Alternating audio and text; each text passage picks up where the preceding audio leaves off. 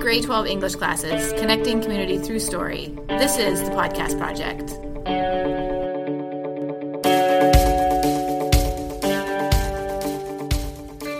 Aneurysm.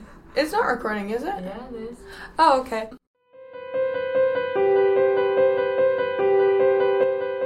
Welcome to Stories from the Street. A podcast focusing on the untold stories from our local homeless community.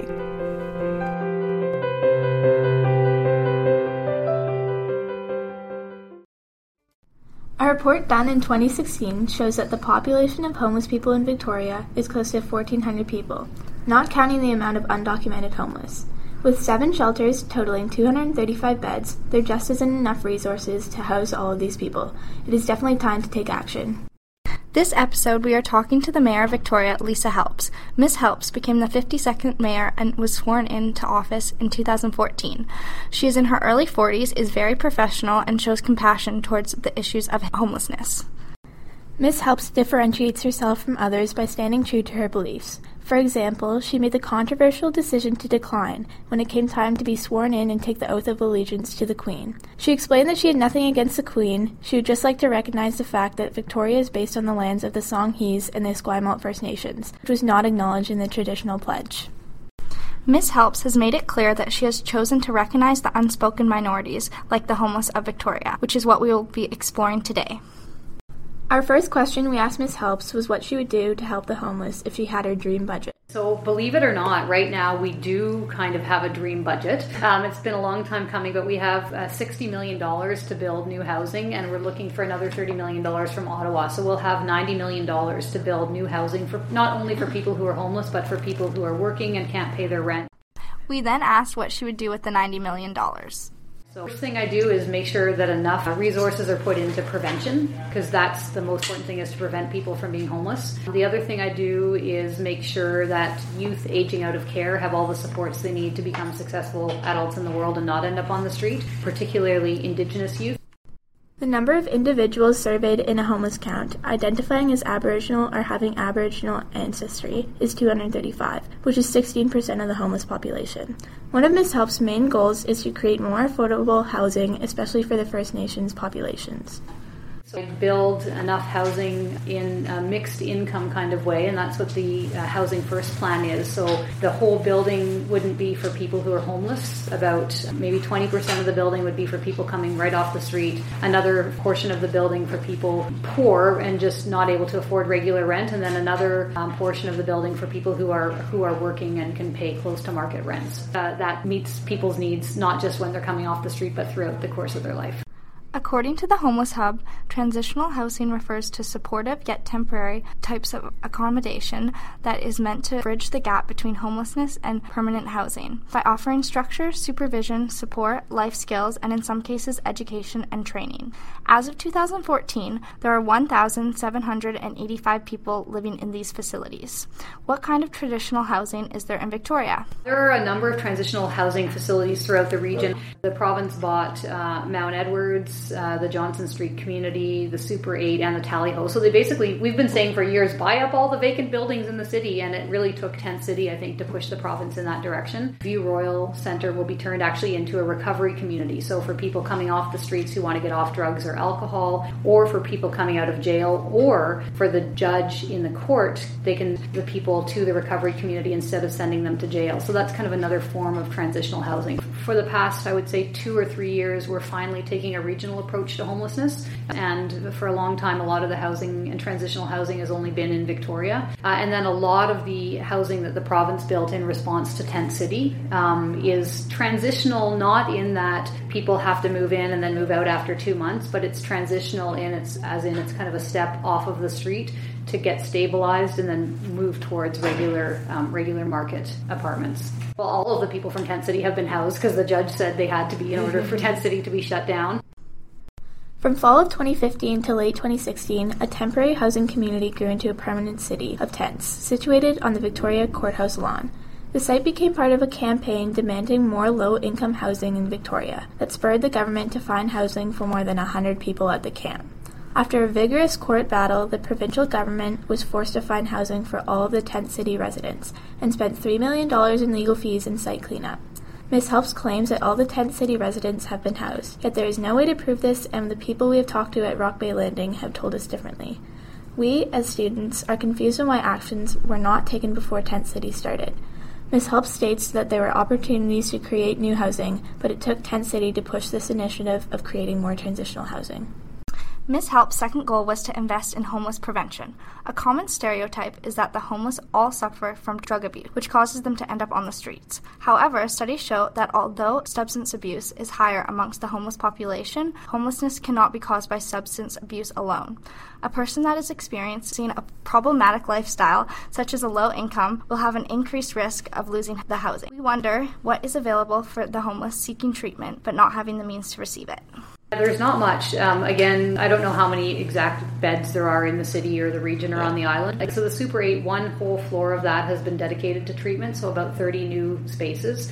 This project that I was talking about earlier, that's the really exciting one in terms of um, treatment and recovery. That's uh, modeled on a program from Italy uh, called San Patrignano, where people they go and they live there for four years, and they come out basically not only treated from their of their addiction, but the trauma that led to the addiction in the first place. The choices will be converted into a therapeutic recovery community. That'll be for about 50 people, and they'll go and live there for between 18 months to two years, um, become kind of peer supporters to the people coming in the year after them into the program. So there, there's not enough um, beds or spaces the therapeutic recovery community is really exciting, and that'll take literally 50 people who aren't being treated right now and create 50 new spaces. BC Housing is committed to giving our place the building if they can come up with the funding. So, I mean, in my wildest dreams, it would be open by June. Homeless prevention also includes helping people with mental and physical disabilities. Is there the same amount of resources put into people struggling with mental illnesses as there is with addiction? We're struggling with mental disabilities or disorders. What's available for them? I don't know. I mean, my sense is that there's not enough. Um, as mayor of Victoria, I'm also the co-chair of the Coalition to End Homelessness. And the last couple of years, we've been focused on what we've called the Priority One cohort, which are the people who um, have been the most difficult to fit into the existing housing system. Um, whether it's because they're violent, whether it's because they've been kicked out of everywhere, whether it's because they, they just move in and damage places because they're not used to living inside. And the coalition created what we call the Priority One Task Force. We identified with Island Health 74 people who'd basically been kicked out of everywhere. And they're often had been called hard to house as if it's their problem. But actually, if we're the people providing the housing as a community and they're not fitting into the model, then maybe it's our problem. And so we focused with Island Health, Vic PD, um, the coalition, to figure out what are the characteristics of housing that these people would be able to move into. And we had really great success. According to Homeless Hub, youth homelessness refers to young people between the ages of 13 and 24 who are living independently of parents and or caregivers, and importantly, lack many of the social supports deemed necessary for the transition from childhood to adulthood. In any given year, there are at least 35,000 to 40,000 youth experiencing homelessness in Canada. The report also identifies systemic failures such as a difficult transition out of child welfare as a key contributor to homelessness. We asked Ms. Helps what is available for youth struggling with this problem in Victoria. In response to that priority one and all of us coming to the same table, and so, from the success of that, we've now convened a youth task force. So, that was my long way of saying that um, in terms of the coalition, the priority one work where we're all at the table, we're all working together and actually delivering results, the same laser focus has now been put on youth. Um, in youth, I think, are the, the most vulnerable uh, to homelessness, again, particularly youth coming out of care. When we did a, a homeless needs assessment a couple years ago, uh, we found that I think something like 35% of the people who we interviewed, and there were about 1,300 of them, said that they had been homeless before the age of 24. That, that tells us that focusing on youth is really important. Um, the Threshold Society does really great work housing youth. Their policies, as I understand them, are abstinence based, and that doesn't work for everyone. I think the current estimate for Victoria is between um, 17 and 18 percent of the homeless population is youth under 24. Yeah, yeah, and that's another problem with the with the way that, that youth are categorized um, by the provincial government. It's like when you're 18, you're no longer a youth, but when you're 18, I mean, how old are you guys? 17. Right, and would you be totally fine living on your own next year? No, exactly. and yeah, so I think that that's another challenge. I don't know what the answer is, but it's, it's definitely a problem. And, and, from the coalition's point of view, we've now turned our laser focus onto youth in the same way we did with the priority one folks earlier. Kind of going back to how you said um, you had the apartments for the people, the homeless, and then low income, and then mm-hmm. the people who were like working. Yeah. Are there any jobs that are like, because we talked to people who are homeless and they said the hardest part about going out and like doing job interviews, I send out like 40 resumes, but as soon as I show up for the interview, the first thing they say is, oh, like you're homeless. Mm-hmm. Like that's like a stigma against Totally. Them. Is there any jobs or systems in place to help the homeless get a job and develop an income? Yes. Uh, one is the Downtown Victoria Business Association. They have a clean team, and those people who work there aren't necessarily homeless, although some of them might have just been coming out of homelessness. That is a group of people who go and pick up garbage, clean the streets, wash off graffiti. They're paid.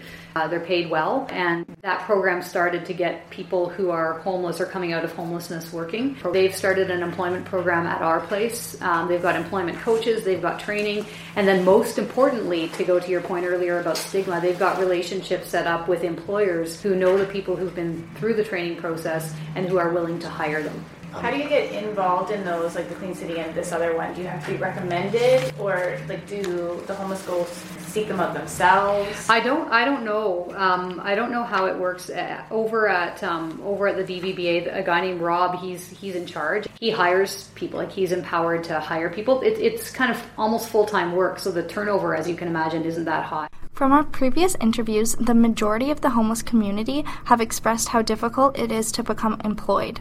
The issue, as well as many other issues we have talked about today, all relate back to stigma. Um, when we were interviewing the homeless landing, one of the common themes was the stigma around homelessness and how people kind of don't view them as people. And how can that be changed so they feel like they are part of our community?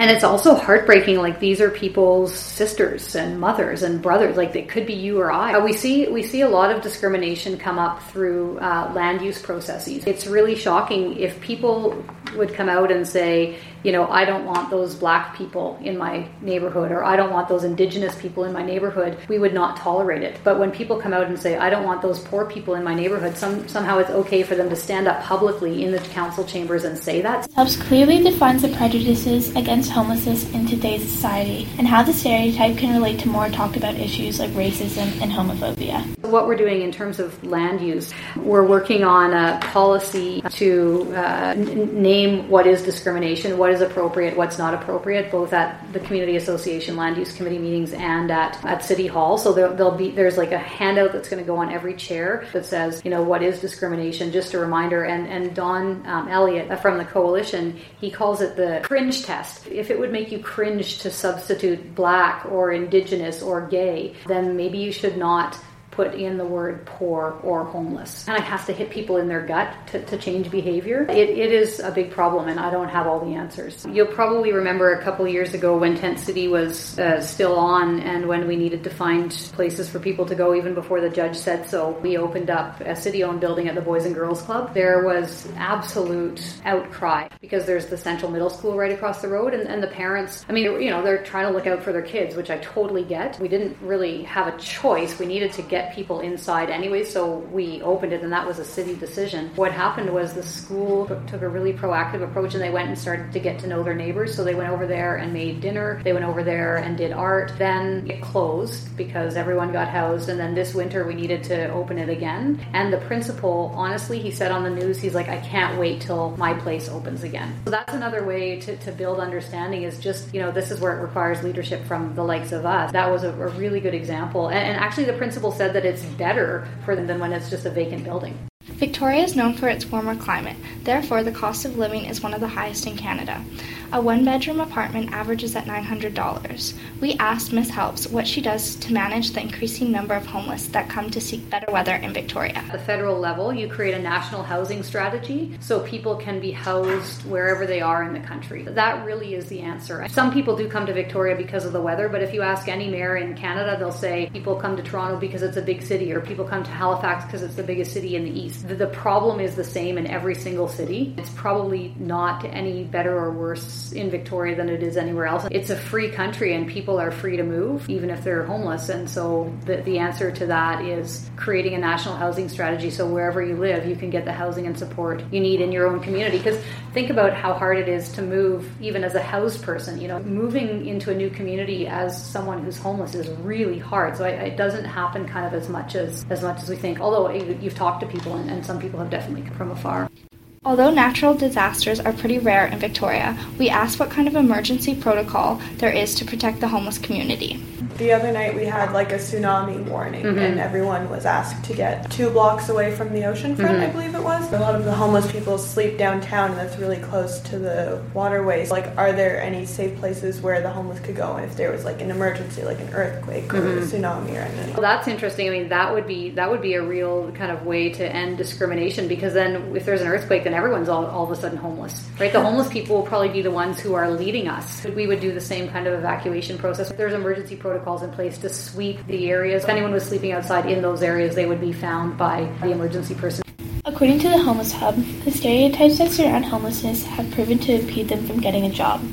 Because of the factors such as lack of a permanent address, inability to maintain proper hygiene or nutrition, physical or mental health and or addiction issues, training and employment programs for people experiencing homelessness is different than doing so for the housed population. Most programs for youth experiencing homelessness in Canada focus on skills development, getting them into the job market, rather than providing them with an opportunity to finish school. What is available for homeless people seeking further education in Victoria? Province ha- announced free post-secondary tuition for all all kids coming out of care or all Aboriginal kids coming out of care. That is a huge announcement. But of course, to go to university, you need to be housed. So people who are in their 20s or 30s who uh, don't have a formal education. So there's the Our Place program. Uh, GT Hiring Solutions has some training. Uh, provincial government is responsible for providing training dollars, whether it's their announcement about the universities or like mid-career. What you see at Our Place is a lot of people who are in there not just 20s and 30s, but 40s and 50s who are, you know, used to be a carpenter, but they got hurt and they need retraining. The province has uh, quite a number of retraining programs. It really does go back to stigma. So you've been through a training program, you've got your certificate, but you're still homeless or you've been homeless and you haven't been employed. That's, I think, the bigger work we have to do. Even if there is free education for them coming out of systems, is there places people can go to have a person there to help them and to guide them through the steps steps and how to apply and how to get the grants. You'd, you'd hope so, right? Like all of those kinds of things, and not to keep saying it's a provincial responsible, but like cities are responsible for roads and parks and sewers, and all of these issues land on our doorstep. So I would hope there are programs in place. Again, even with the province's announcement, so awesome, yeah, you can get free tuition, but who takes you through that? And but I think there is something fundamentally broken about saying that you're all of a sudden an adult when you're 18 if you're in foster care and then you're just thrown out on your own. Like even before like mentorship to apply for university the, the institutionalization and, and foster care it, it's a fundamentally broken system. And you can't just throw kids out when they're 18 and hope for the best and that's what's been happening. What kind of changes do you see being implemented over the next year five years decade? More housing. Like the answer to all of these questions is housing that's supportive housing that's secure housing that's affordable housing that's safe. With this so the first step was getting my colleagues over there at the CRD to say, yeah, we'll borrow up to $30 million to build new housing. And that's that was huge because to date it's been kind of happenstance, a little bit from the city, a little bit from the province, but every municipality and local government in the region said, yes, we're going to put 30 million bucks because we know housing is important. Then the province put in another 30 million and that will allow us to build 880 new units. If we get another 30 million dollars from the federal government, we'll be able to build 2,000 new units of housing over the next five to seven years across the region. It's not going to solve everything, but the idea idea with building housing is that when people become homeless for whatever reason that there is a housing ecosystem that has room in it for everyone. So people will still become homeless but they just won't stay homeless for so long. That's what's going to be happening is making that getting that 60 slash 90 million dollars out into the community in the form of new housing. Residential tenancy agreement they'd sign a lease or kind of month to month this would be their homes. And that's why it's so important to get it right so that we don't just build you know a warehouse for everyone who's on income assistance or everyone who's coming off the street. The, the mixed use of these buildings is so important. And I think it'd be really great if those who are working at that housing are like helping to build or maintain come from the homeless community themselves because the theme that we have seen over and over again and a common statement is that the help that comes from the homeless comes from the homeless. So do you expect housing to become more affordable? The 60 slash 90 million dollar housing will be affordable because 400 units will be rented at 375 a month so Oh, wow. they have to be. That's how much you get for income assistance. If the province raises it to 475 or something then the rents will go up. So 400 of the 2000 units will be affordable. Basically if the nonprofit societies want the money from us then they have to build affordable housing. And then some units will be at 50% of market so about half of what the current market rate is and then another portion at 85% of the market rate. So they will all be affordable. And what does that unit look like? a 375 a month unit would be for one person relatively small. But what we're really pushing for is a mix right so that some units will be one bedroom some units will be two bedroom maybe even some three bedrooms so that people can kind of move around and about in their actual community The income assistance of a single person per month totals at $710, with rent at a minimum cost of $900. It is clear to see why we have a homeless problem in Victoria. Ms. Help's plans to make housing affordable is just one of the steps of an ongoing solution to end homelessness. Along with ending the stigma and creating safe treatment options, we still have a long way to go before homelessness is eradicated. My name is Kara Butler, and I'm a grade 12 student in Victoria, BC. Throughout this project, I experienced a roller coaster of emotions. From shock to pity to guilt, I never realized how little I knew about the homeless community in Victoria until I was face to face with someone I used to see as dangerous and a lesser being. I know now just how wrong I was. My advice to our audience is to further educate themselves on the issues surrounding homelessness and to try not to be too quick to judge. I've learned that all that anybody wants is to be treated as an equal. My name is Kiana Fisher, and I am also a grade 12 student. When I was younger, I felt awkward when walking past someone homeless. I would judge them without meaning to, and I wouldn't know whether or not to look them in the eye. Now that I have heard some of their stories and I've learned about all the different circumstances that can lead to homelessness, I am more aware of the homeless in Victoria. I found this project extremely beneficial as it has helped spread awareness throughout the community. By creating this podcast, I have discovered how difficult it is to end homelessness and the stigma against them. I have also learned the steps the government is taking to aid the homeless. Next time I see someone homeless, I know I will smile at them as I feel more of a personal connection and urge to make a difference. We would like to thank our teacher for initiating this project in an effort to create change and thank everyone involved as well as Mayor Lisa Helps for participating. We'd especially like to thank our audience for listening and we hope that we have had as much of an impact on you as this project has had on us. Thank you for listening to the podcast project. We want to give a quick shout out to Twisted Way for their support. And make sure to tune in next time for more stories from the street. If you're looking to lend a helping hand, please donate to your local homeless shelters or volunteer. Next time you're walking down the street, make sure to take a minute and spread, Spread kindness.